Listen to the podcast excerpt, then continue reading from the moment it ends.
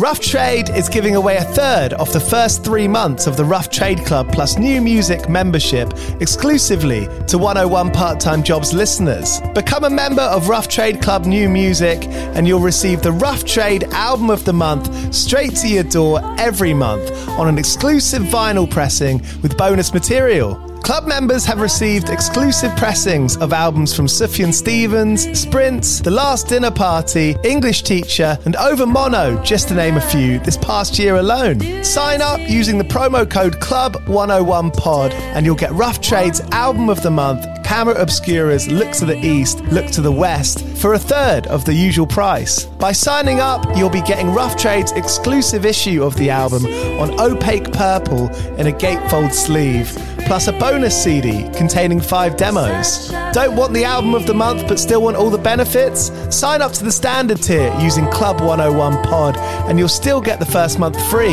You'll also get free shipping on all orders, 10% off at the bar and on secondhand vinyl in store, and exclusive access to sold-out Rough Trade events. So don't hang around. Head to roughtrade.com/club and sign up with the code CLUB101POD. That's CLUB101POD and claim money off Rough Trade's Album of the Month today. This offer is for UK residents only. Do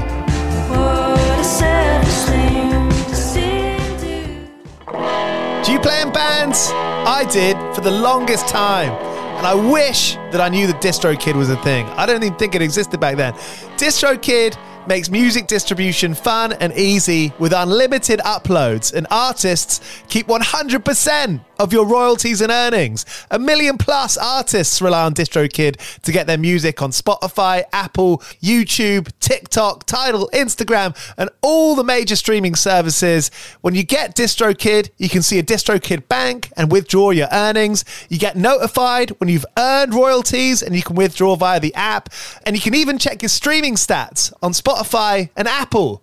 Get 30% off your first year on DistroKid by going to distrokid.com/VIP/101pod. 30% off for your first year. That's not bad. We know it's a tough world out there. Why don't you make it easier for yourself? And to get 30% off that free year as an artist, where you get 100% of your royalties and earnings, go to distrokid.com/VIP/101pod. All right, stay with me. I'll be right back after this. The future is a hefty responsibility and not one that we take lightly. But then taking things lightly has never been what Hefty is about. That's why we've created the Hefty Renew program that turns hard to recycle plastics into valuable resources like park benches and building materials. To participate, simply fill up an orange Hefty Renew bag with accepted items, tie it up, and drop it in with your regular recycling. That's it. It's that easy. It's time to rethink recycling with Renew. Particular valued resources may vary by geography. More info available at heftyrenew.com. Everyone is talking about magnesium. It's all you hear about. But why? What do we know about magnesium? Well, magnesium is the number one mineral that 75% of Americans are deficient in. If you are a woman over 35, magnesium will help you rediscover balance, energy, and vitality. Magnesium supports more than 300 enzymatic reactions in your body, including those involved in hormonal balance. From functional medicine doctors to mental well-being and female hormone experts, we all know that magnesium is the one mineral to improve all aspects of well-being and health. But which one? Magnesium Breakthrough from Bioptimizers, the trusted choice recommended by leading experts, with 7 best-absorbed forms of magnesium to ensure your body receives the support it needs for overall well-being. Go to bioptimizers.com/balance today and use code BALANCE10 for 10% off. Support your journey to wellness at bioptimizers.com/balance. Magnesium Breakthrough from Bioptimizers, your foundation to optimal health and vitality. Hello, welcome to 101 Part-Time Jobs, the podcast where I speak to artists about how they've managed to survive, how they've made it work for them through making art. I mean, so many of our favourite bands have worked a bunch of different jobs over lockdown, and I think before that, I think between tours, a lot of them have managed to survive in ways that we don't really know a lot about. So those are the stories I want to get, and I'm so excited to welcome the excellent Rebecca Lucy Taylor, aka Self Esteem, to 101 Part-Time Jobs. Tomorrow morning I'll be heading off to Green Man and be catching her over the weekend. I can't wait for that. That'll be the first time I'm seeing her. And I hope a lot of you listening to this get the chance to see her next couple of weeks, months, year as well. Her new album, Prioritize Pleasure, is coming out on the 22nd of October. I do this all the time, and the title track are absolutely brilliant. And we're all so, so excited about it. East London Signature Brew have been making beers with bands since 2011. They've made beers with Mastodon, Sports Team, Hot Chip, and a whole bunch of other amazing bands. If you go onto their website, signaturebrew.co.uk, you can make an order to get some of those beers delivered directly to your door if you live in the UK. And with the voucher code 101podcast, all capital letters, you can get 10% off that order. All right, here's Rebecca Lucy Taylor of Self Esteem. Go well. Cheers. When I was in Slow Club, I would do jobs here and there and be really embarrassed about it. But the whole nature of self-esteem and being a solo artist and just becoming myself, really, it's kind of part of my art practice in a way, is to so chronically be open and honest about the true me that it means there's no room for, like, I've already done the joke before you have, you know, or so much of my 20s were like deeply shrouded in shame. I'm just exhausted by it. And then it almost like if you put it out there, you're on display, then you've controlled the narrative. Also, I'm a Libra with 2 Pisces moon and rising, and I'm just a complete, I'm just so addled with worry and stress about what people think of me that my life was pretty unlivable if I had to like hide that I needed cash or hide that I found things difficult. Like but I will literally, look, if you've got a job, I'll do it. Like, I love cash, and now I'm a pop star, but I'm still in the realms of like, you don't make any money. You really have to, like, it's the most stupid creative industry to want to be in terms of logic and like output, input.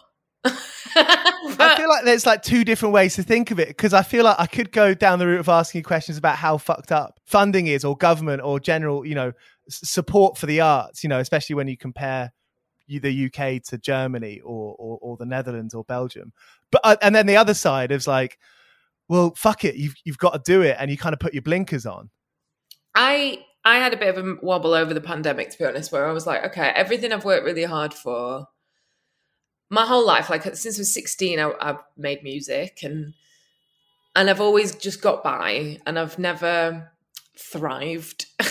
And I've been very niche, and but always like the thing that made it worth it was being able to express myself creatively and have, you know, a handful of people give a shit about what I'm singing about or saying or putting out next. And as a solo artist, the reason I left the band really was because I was like, I can't have that compromised alongside not making any money and alongside this sort of low level dread every day of my life that it's all gonna be over and I'll be stranded, unemployable, and like miserable. And so it's all, for me, everything is about taking control and making sure it's my fault if it fucks up and it's my fault if it succeeds. And I don't know, something,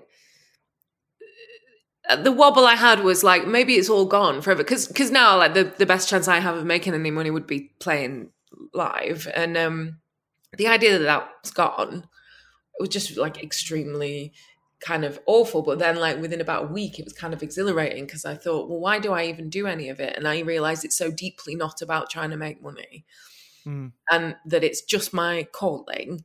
And now I'm completely realized as myself, and my art and my point of view is so violently put across in my work that that's the payment. So I had a kind of turnaround where I now don't, all I want to be able to do is to do it. I don't need much more. And anything else is a bonus. I mean, it still means, you know. Does that play into, because, you know, you got such a brilliant production, great dancers, there's a lot going on. It seems to always be changing. Is that part of it? Speaking about work, that's a lot of fucking work. Yeah, but I realized that, like, that's what I want. But what makes me happy is, like, getting into bed and being absolutely exhausted, and not when I was in an indie band that with, you know, we toured a lot, but there was a lot of downtime, and I felt very stifled and like I couldn't have any other outlet. So I lived all my 20s just sort of waiting to go on tour. When I was on tour, I found that very difficult.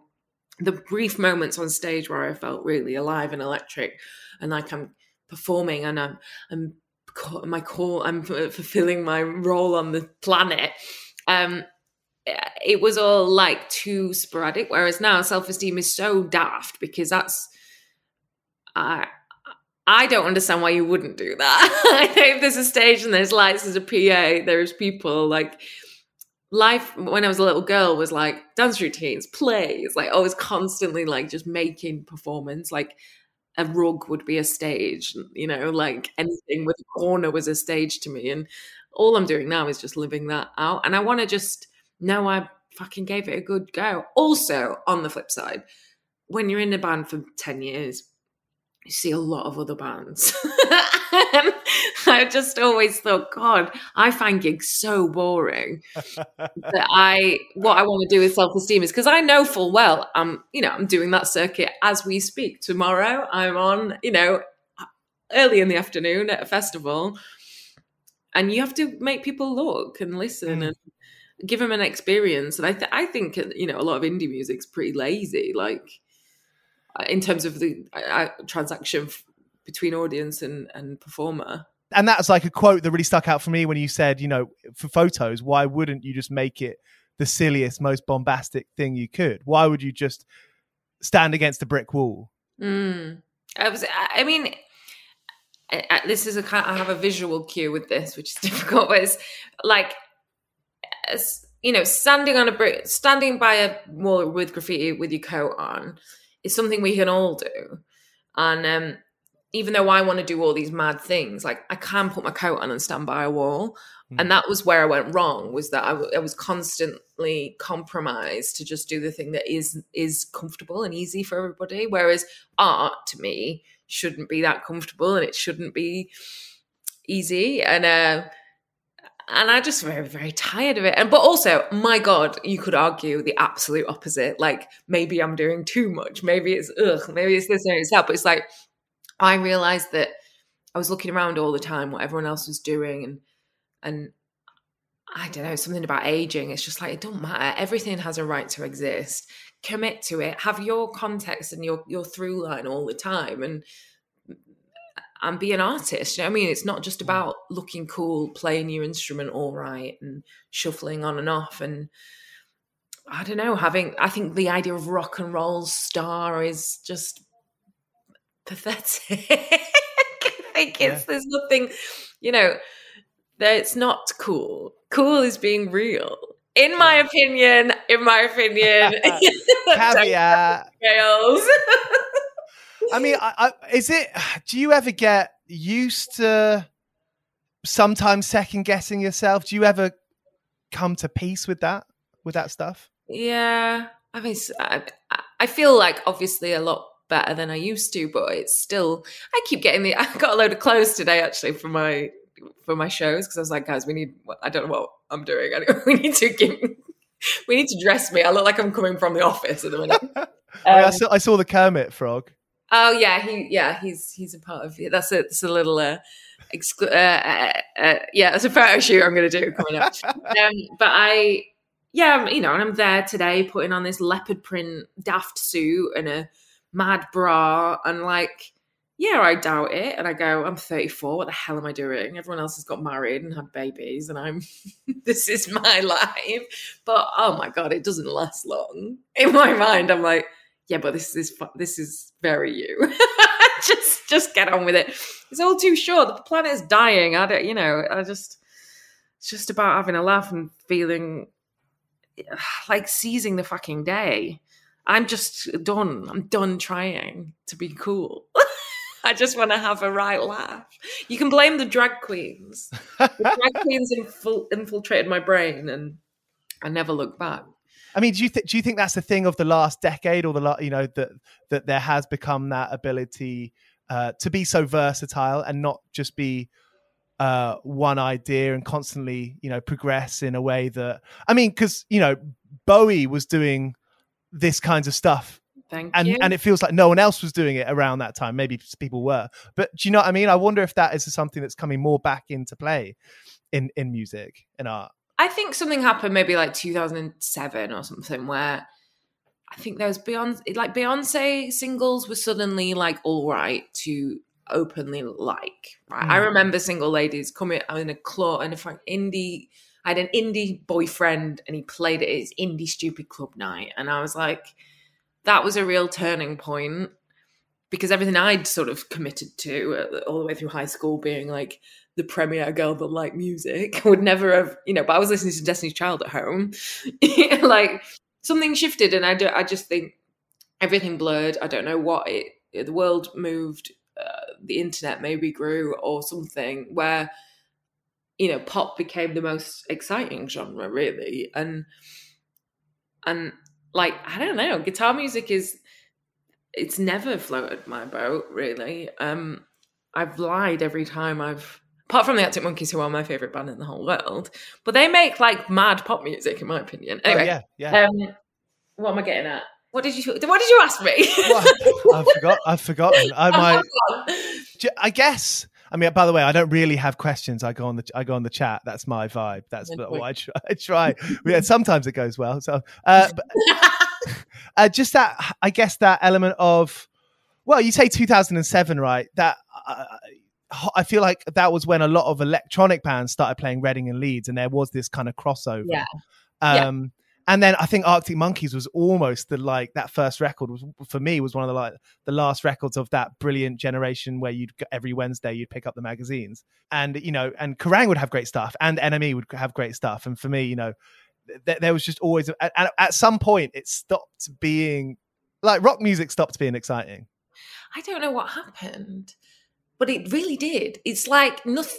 That Red Libertines jacket, to me, at one point in my life, nothing was more sexually arousing than someone wearing one of those. And now I can't think of anything more important. And I don't know when that happened, but it did. And as a whole other podcast, I guess, when did indie die? But there's something to do. I think the influx of women is one thing, and like just the world moving and changing and technology, and I don't know for you, that sense of identity growing up playing gigs. Do you remember when has your identity kind of always in playing music? I mean, and when I say identity, I mean like confidence, I mean the number of hours you're spending doing it, like the kind of the way you talk about it with friends and family. When my band was touring all the time, I couldn't even take myself seriously when I spoke to people. I just didn't have that confidence inside of me. And I wonder how people do that. Yeah, I still struggle now. It's weird. Like, I've had a tiny bit more like reach than normal with my last couple of singles, and it makes life a little bit easier in the sense of like, oh, I do this, and I've done. There's your headline. Like, I did Jools Holland, and I've always dreamed of doing that, and it's more like they're doing it, so I can say I've done it. It's more the dream than actually being on it. Like, it was just like the shorthand I need for people that don't understand that I'm a full-time musician, relatively successful in the realms of what I'm in. Like getting your hair cut, I'm always like, don't ask me what I do, because it's so, all I will do then is just go down this long road of, the self-deprecation that comes out my mouth that I don't even mean. And it added, certainly all the way through my 20s, my self-esteem, for want of a better phrase, it was like rock bottom, because I was just always, I felt fucking stupid about this thing I'd devoted my life to. Whereas now, not because I've been any more successful, but just like, because it's all so all-consuming, and it's bigger than music, in my opinion, like what I'm trying to achieve, and like, it is a job now. Do you know what I mean? And I've just got less shame about it. I still do struggle with it though. Because it's like, unless you're really famous, who are you to like the vast majority of people? But now, it's never really been about fame for me. It's more about getting to do it. Like, I have so many things I want to make, and now I feel successful because I probably will be able to make them. And so I'm just sort of more happy in myself that I can just go, oh, I do this thing and it's this. Also, obviously, it's very helpful when people are like, oh my God, I love that. And I'm like, brilliant, cool, validation, seen. Yeah. Yeah. But it is like art, music, theatre, there's all these subcultures and all these kind of levels. And it's kind of shit that only the ones that are on like Sunday Brunch are the ones that get taken seriously. I've brunched a few times, so who am I to say? But yeah, I'm going for the triple this time. I'll be on it 3 times. I love it. I want to live in a culture. I want to live in a town or a place where people are putting on shows, whether that's a gig or a theatre production or a choir. You know, I want to live somewhere where the arts are taken seriously, yeah, at every level. And it is fucking annoying that the fact that you can talk that you said you'd done it is more valid than doing what you were doing before. But that's not the case. It's so it's bullshit. Yeah, but it has been what it is. You know, my school, I have a sort of an aversion really to seeing people from school, even though I like love them.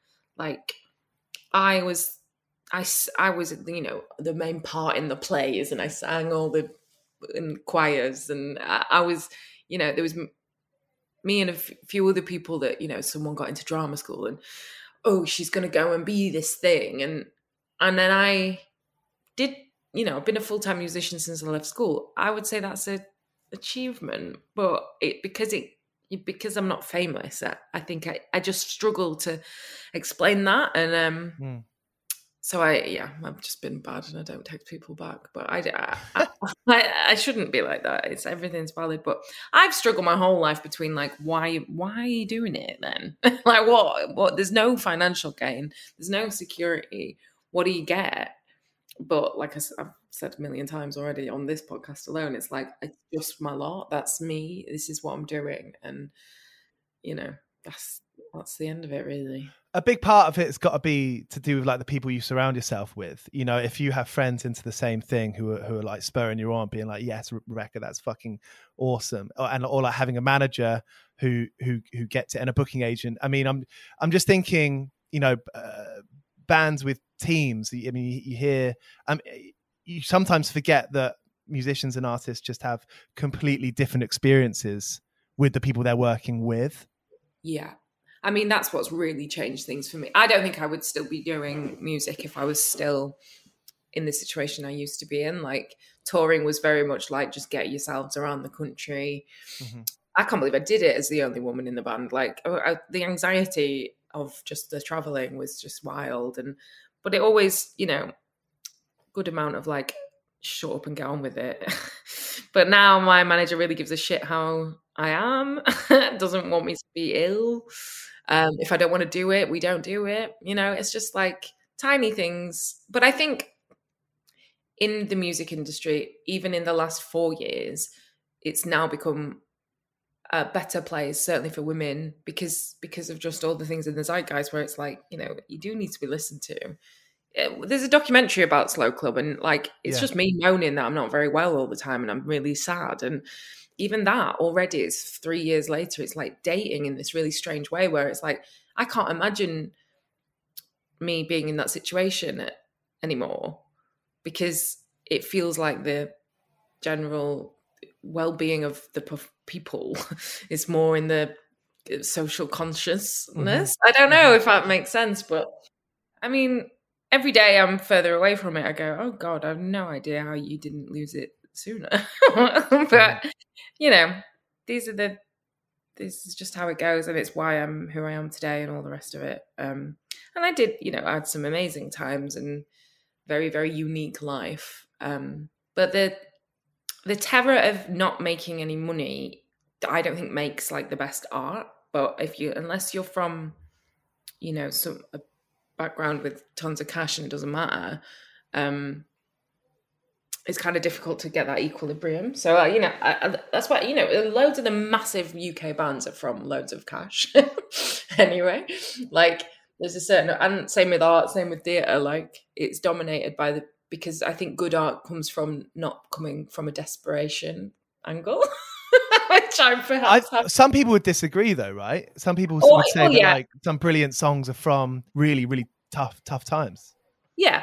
There's such an argument for everything. And it is all just down to the individual. But I don't know, it's not like I'm suddenly financially fine, but taking the fear out of it needing to work has made my work connect better. This, my forthcoming album, I was just so, okay, fuck it, let's just make what I want to make, genuinely, because I've got my little life that I can just about keep going on what I make. And there's some sort of peace in me artistically from not being why not me, when's it my turn, universe, I used to be so jealous and desperate is the best word for it. Now I don't give a shit, and everyone's oh, we come on this podcast. We come on this Jools Holland show. I'm oh, right, yeah, fucking hell, fine, yeah. Well, now, did that happen? Did that feeling of did that evolve during Compliments Please? Did it happen before, after? No, Compliments Please, I was pretty rabidly desperate too. But it was more I think over Compliments Please, the touring of that, I realised I don't hate touring. I hated touring in the way I used to be touring, and the performances are amazing. The fans of Self Esteem are as somebody who's felt very much on the outside the whole life and kind of struggled with group, not feeling part of a gang. And I've never had a big group of friends or anything like that. That's always registered. I've never had a steady relationship. All these things have always just made me feel worse and worse and worse. And now when I play a Self Esteem show, I kind of feel part of just this enormous gang of freaks. And there's so much love, and everyone's so fucking funny as well. That's what I've noticed. People make me laugh, and it's the most beautiful thing in the world. And people, I don't know, it's whatever I give people, they're giving me back too. It's just the greatest joy of my life has been doing Self-Esteem and seeing what it does with other people. Building this band, which are all these sort of women. We allow a couple of men. They go through a very strict vetting process.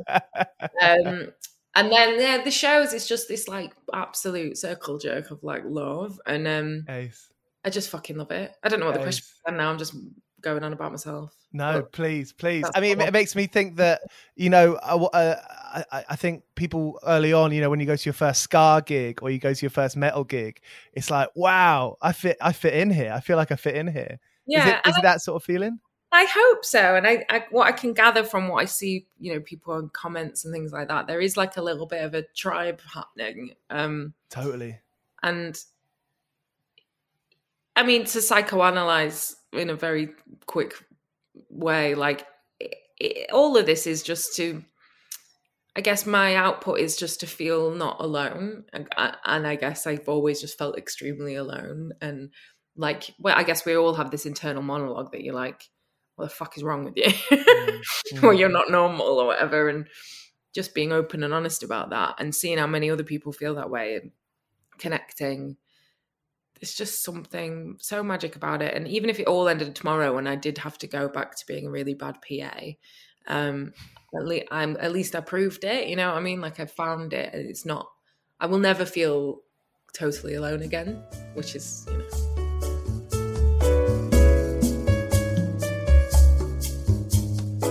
The future is a hefty responsibility and not one that we take lightly. But then taking things lightly has never been what Hefty is about. That's why we've created the Hefty Renew program that turns hard to recycle plastics into valuable resources like park benches and building materials. To participate, simply fill up an orange Hefty Renew bag with accepted items, tie it up, and drop it in with your regular recycling. That's it. It's that easy. It's time to rethink recycling with Renew. Particular valued resources may vary by geography. More info available at heftyrenew.com. I'm not saying you have to like an experimental pop project to not feel alone, but that's what I had to do anyway. A big part of that, I wonder, is to do with socials and speaking to people, you know, like messaging people, because, you know, we basically like text on Instagram, don't we now? Yeah. I mean, you can if you want to. And have you been quite good at like getting to grips with that being such a big part of what you do and your life?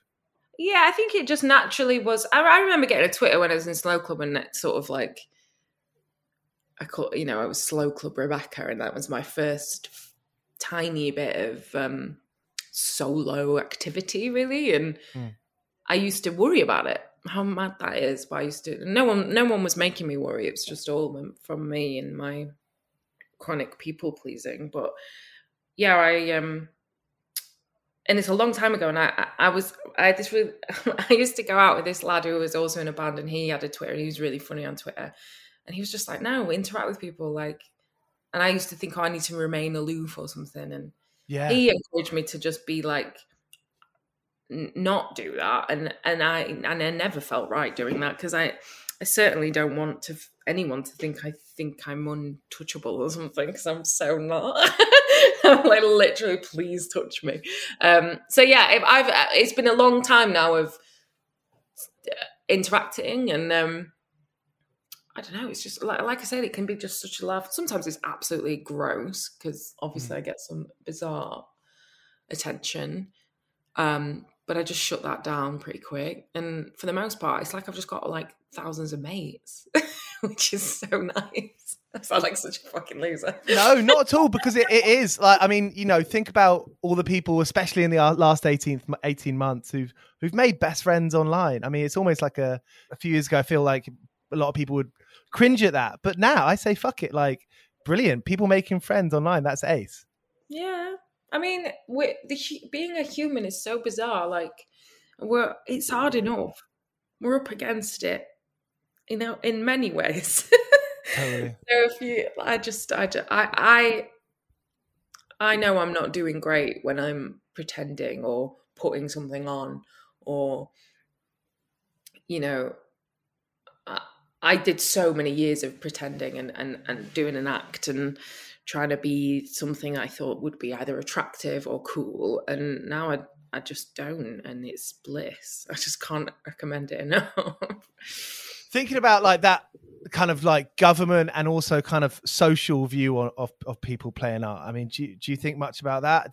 Does it kind of upset you the way that Britain is like that? It's not really like, yeah, go ahead and do that. It's always like people being like, oh, you're doing that, are you? Okay, good luck. Even when I remember being when I was at school in the 80s, no, like in the 90s or whatever, like, you know, we did the careers thing, and mine came back as actress, and they were like, you're going to have to do it again.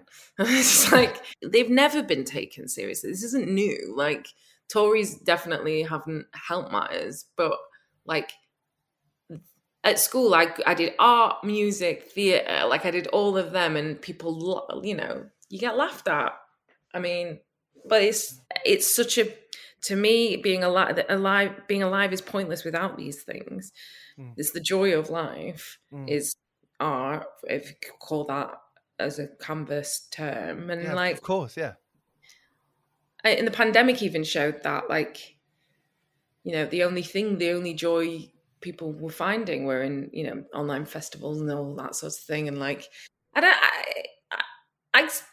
I can't think about it too much, because it gets very sort of sad. And I suppose, like, if I had a kid, I would hope they don't want to make art because it is so stacked against you. I think governmentally they're like, well, we've got our Lewis Capaldi and we've got our Mumford and Sons, so we're fine. We're doing fine. And there will always be artists that will be huge globally. But I think if you take away those sort of more underground things or more grassroots things, or people that are like my level, to say, like, you get a very diluted, one-dimensional scene. And I don't know, when the world's burning, I suppose it doesn't matter anymore, but I think it does. So I will always keep trying. I don't know. I feel like not having Top of the Pops or something that is like, okay, you go on that program and you sell a bunch of records, and it's not the be all and end all, but it's certainly a push. You have to get on the cooking channel.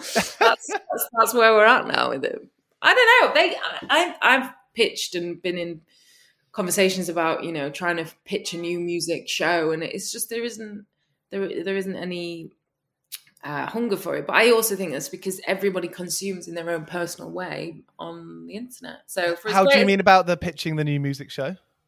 I just mean like I've suggested, you know, I'm always trying to get a side hustle. So I'm like, oh, what if we did a thing where it was like this? And then, you know, it's, people just don't want music.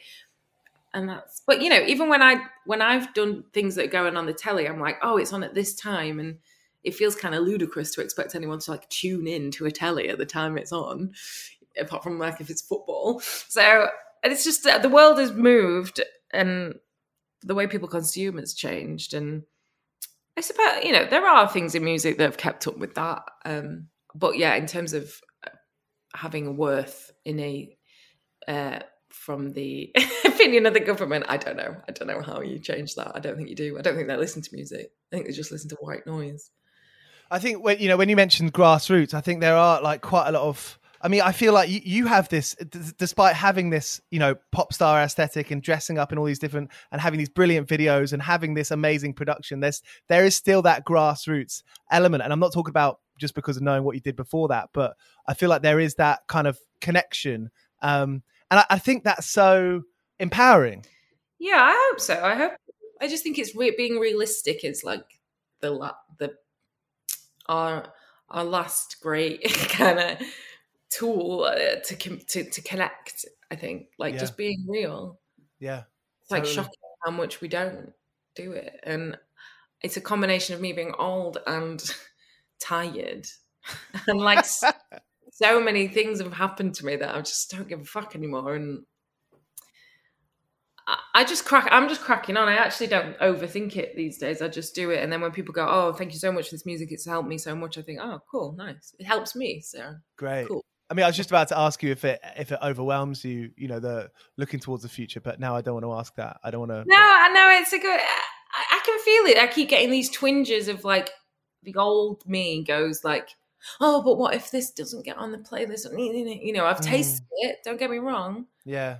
And I love it, but the only reason I love it, you know, I love all free clobber and stuff like that. I love having my hair and makeup done. I love being able to say, I'm not going to make it that day. Can I make it this day? And no one pushes back on me. All that's great, but it's still so surface. Like all I want is to be able to have an idea, create it, and have somebody consume it. And everything that happens for me in a success sense just keeps that fire burning,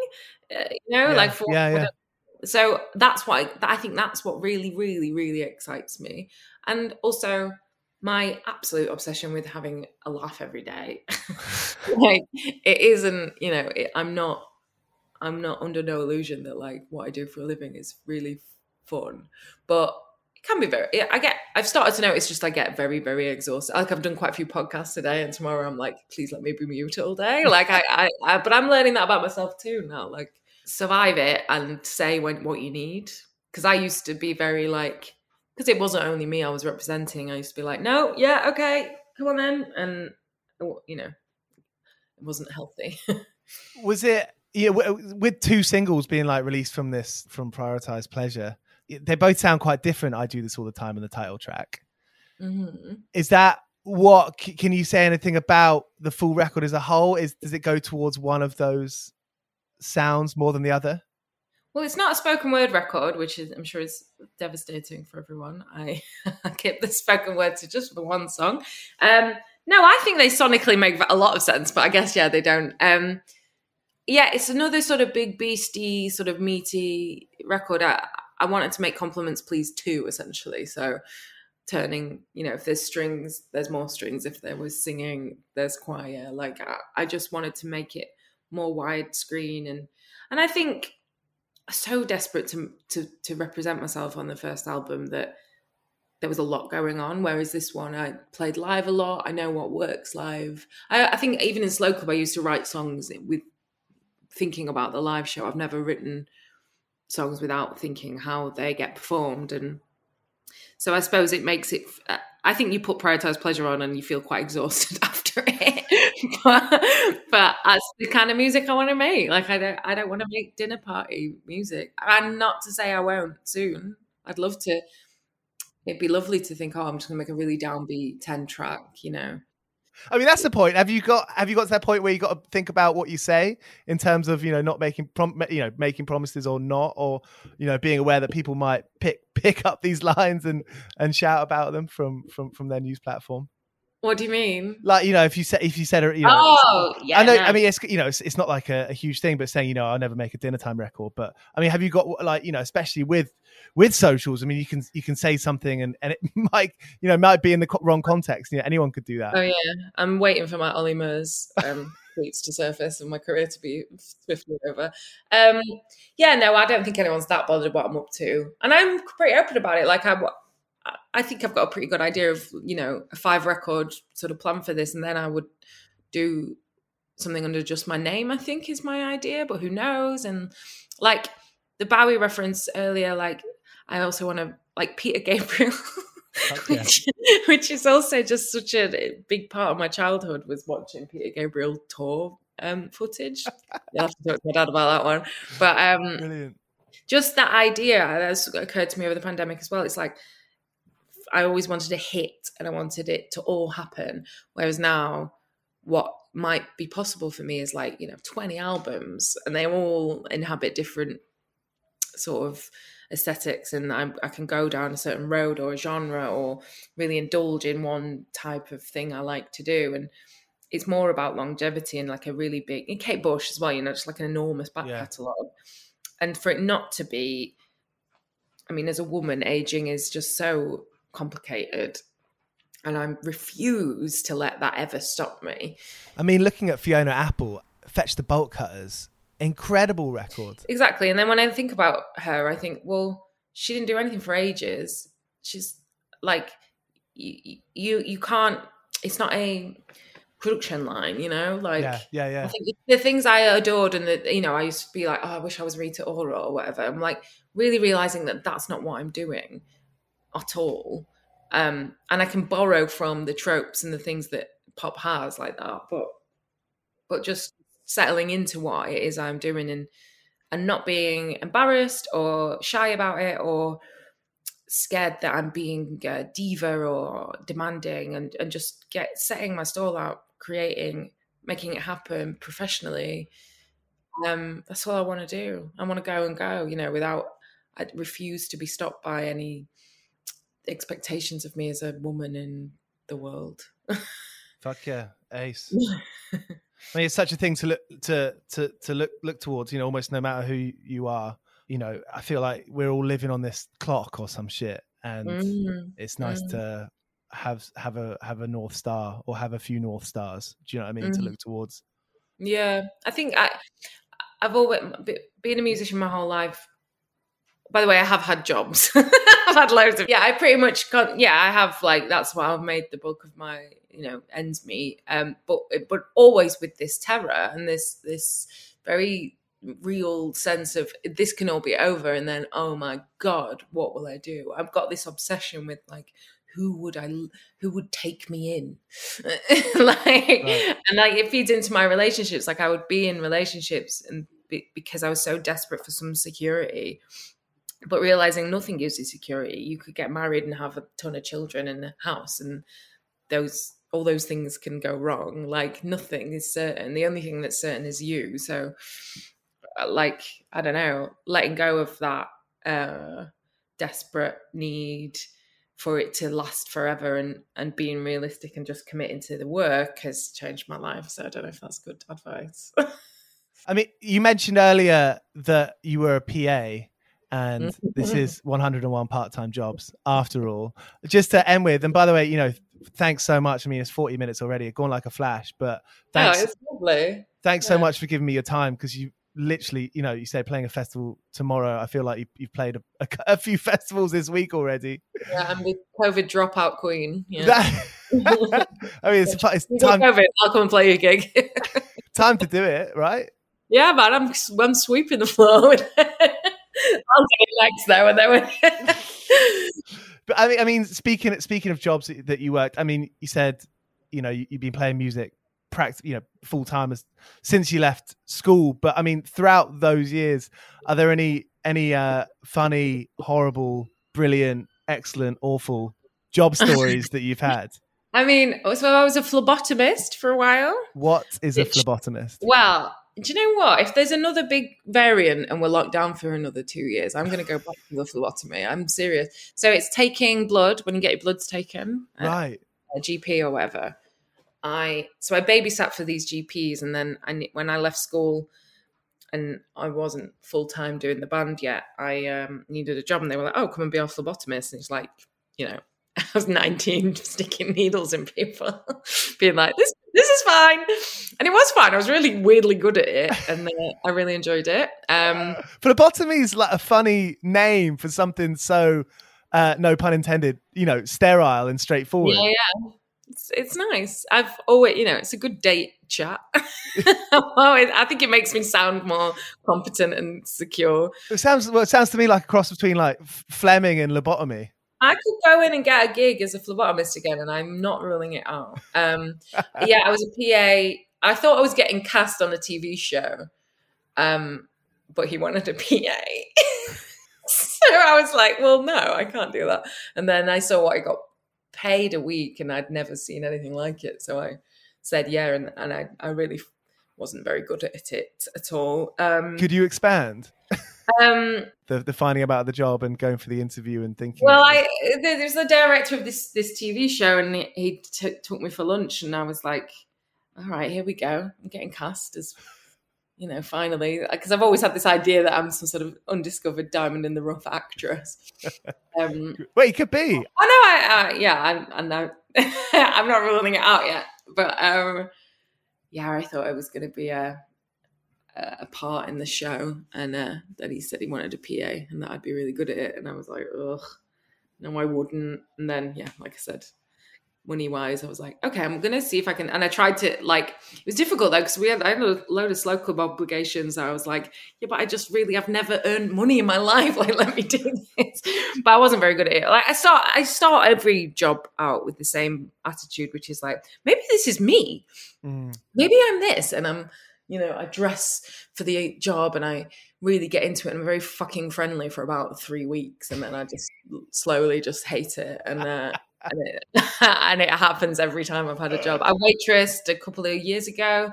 My friend had a vegan cafe, and I thought maybe this is me. I'm cafe girl. That'd be nice. And I cosplayed as someone sweet who works in a vegan cafe. Yeah, and slowly hated that. I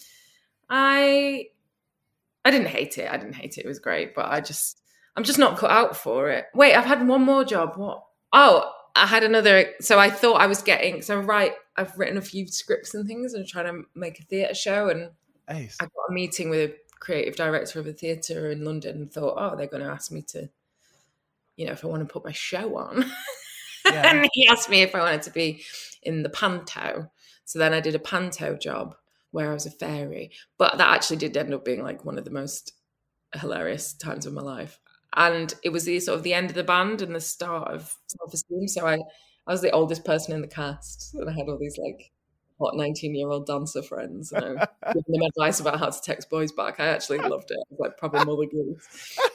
What was that? Was that production sort of for a couple of months? I mean, how long? What was that routine like? All 3 months, Oxford Playhouse. I took it very seriously, actually, and I loved it. And I've always dreamed of being in musicals and things like that, so it was a nice little pretend version of that, I guess. It's a proper job, It was cool that they asked me, but I didn't realise. Well, I think it's funny because we, quite a lot we'd laughed about these things and laugh about things that anyone does, but actually, why not? That's fucking it's legitimate things to be excited to be serious about, isn't it? It was very cool. I got offered it, and I was like, I say yes to these things with the absolute, I'm gracious about it. I'm thankful. Mm. I don't think I'm above anything at all. I don't even think I'm above some of the shit I do that's terrible within my band. I'll play an envelope opening. I don't if you pay me. I'm a workaholic. It's fine, and I also just don't. I don't think anyone's above anyone. You know what I mean? Everything is valid, but you know, there's some times where I've thought, oh God, you know, what have I done? But I've just cultivated like such a deep ability to laugh at myself that yeah, I can get through anything. But yeah, I had something else to add and it's gone. Oh, that's what I was going to say. Like, I will say when I have had jobs, there's something about the sort of mundanity and the boredom, maybe when I've had boring jobs that cultivate, you know, I wrote a lot of songs. Do you know what I mean? Like, there's some, like, this escapism of music. Sometimes when you have, you know, some artists make the most incredible first records and then they have loads of cash and don't have to do anything. And then they spend 3 years trying to make something good again. Cause it's like real life that makes you a good artist. So luckily for me, I've always not been quite successful enough to retain my very grounded attitude to life, and therefore plenty of shit happens to me I can write about. But I think this, it's great that this podcast exists. Like, the stigma of having a job while you're a creative is, it's gotta go, because it's fucking pathetic. The fact is, like, we're all fans, right? So why wouldn't we create our own culture where we're like, no, that is important. Yeah. And what is it? What's being alive? What do you want? Do you know what I mean? Like, really, it depends on what you want. If what makes, like, if you really ask yourself, is being decked out in like thousands of pounds worth of designer things and getting what you want when you want it, is that what's important to you? Like, fine, try and do that. But I mean, I like stuff, but not that much. Life's very varied, and like, if you're lucky, it's quite fucking long and loads of stuff happens. So you can't, there's something I've learned that's really helped my mental health is like, there isn't some like great big goal that you get to and then everything's all right. Like, you've got to go with this, with the highs and the lows, and just remain kind of steady and wait for it to get good again. Like, so no amount of, you know, try and live in the moment. I mean, you mentioned that. Oh my god, it's so hard though. I'm like, be here, be in the moment. Like, I'm so violent with my brain. Like, come on, which I think is maybe isn't quite what mindfulness is about. But yeah, that's the only way I make it happen. Well, mindfulness, either being quiet at home or being really fucking loud. I think there is a connection there. Yeah, it's such a fucking life hack though to go. I mean, so much of my life is worrying about what's next, have I done this, have I done that? And the way, if the sort of, it comes in tiny, tiny waves for me of like, oh wait, I'm in the moment and there's nothing I can do about that right now. So just be grateful that you're here right now. And then I'm like, oh, and it's gone and I'm thinking about something else again. But I'm like, the clarity that it comes sometimes is so sort of, oh, fucking fleeting. Sucked it into me, yeah, but yeah. Well, I mean, I hope you have a bunch of those moments this summer. There's so much cool shit going on for you. It's so cool to watch. It's so exciting. And I think you got that really special thing of your fans being as excited about it as, you know, we might think that you are. Yeah, yeah. Good. That's a really special thing. That's like a rare. Yeah, it's like a rare thing, isn't it? Yeah, it's cool. It's like, yeah, thank you. So there was Rebecca Lucy Taylor. Thank you so much for tuning in to 101 Part-Time Jobs. Off to Green Man this weekend. Maybe I'll see some of you there. See you next week. Here's Cocksparrow. I've been working all day for me mate on the side, running around like a blue-ass fly. I've been working, yeah, I've been working all day for me mate. Every bleeding minute I've been on the go.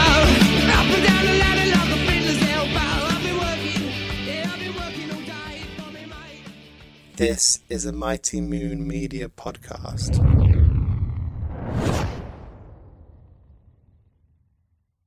Lucky Land Casino, asking people, what's the weirdest place you've gotten lucky? Lucky? In line at the deli, I guess? Aha, in my dentist's office. More than once, actually. Do I have to say? Yes, you do. In the car, before my kids' PTA meeting. Really? Yes. Excuse me, what's the weirdest place you've gotten lucky? I never win and tell. Well, there you have it. You can get lucky anywhere, playing at LuckyLandSlots.com. Play for free right now. Are you feeling lucky? No purchase necessary. Void where prohibited by law. 18+. Terms and conditions apply. See website for details.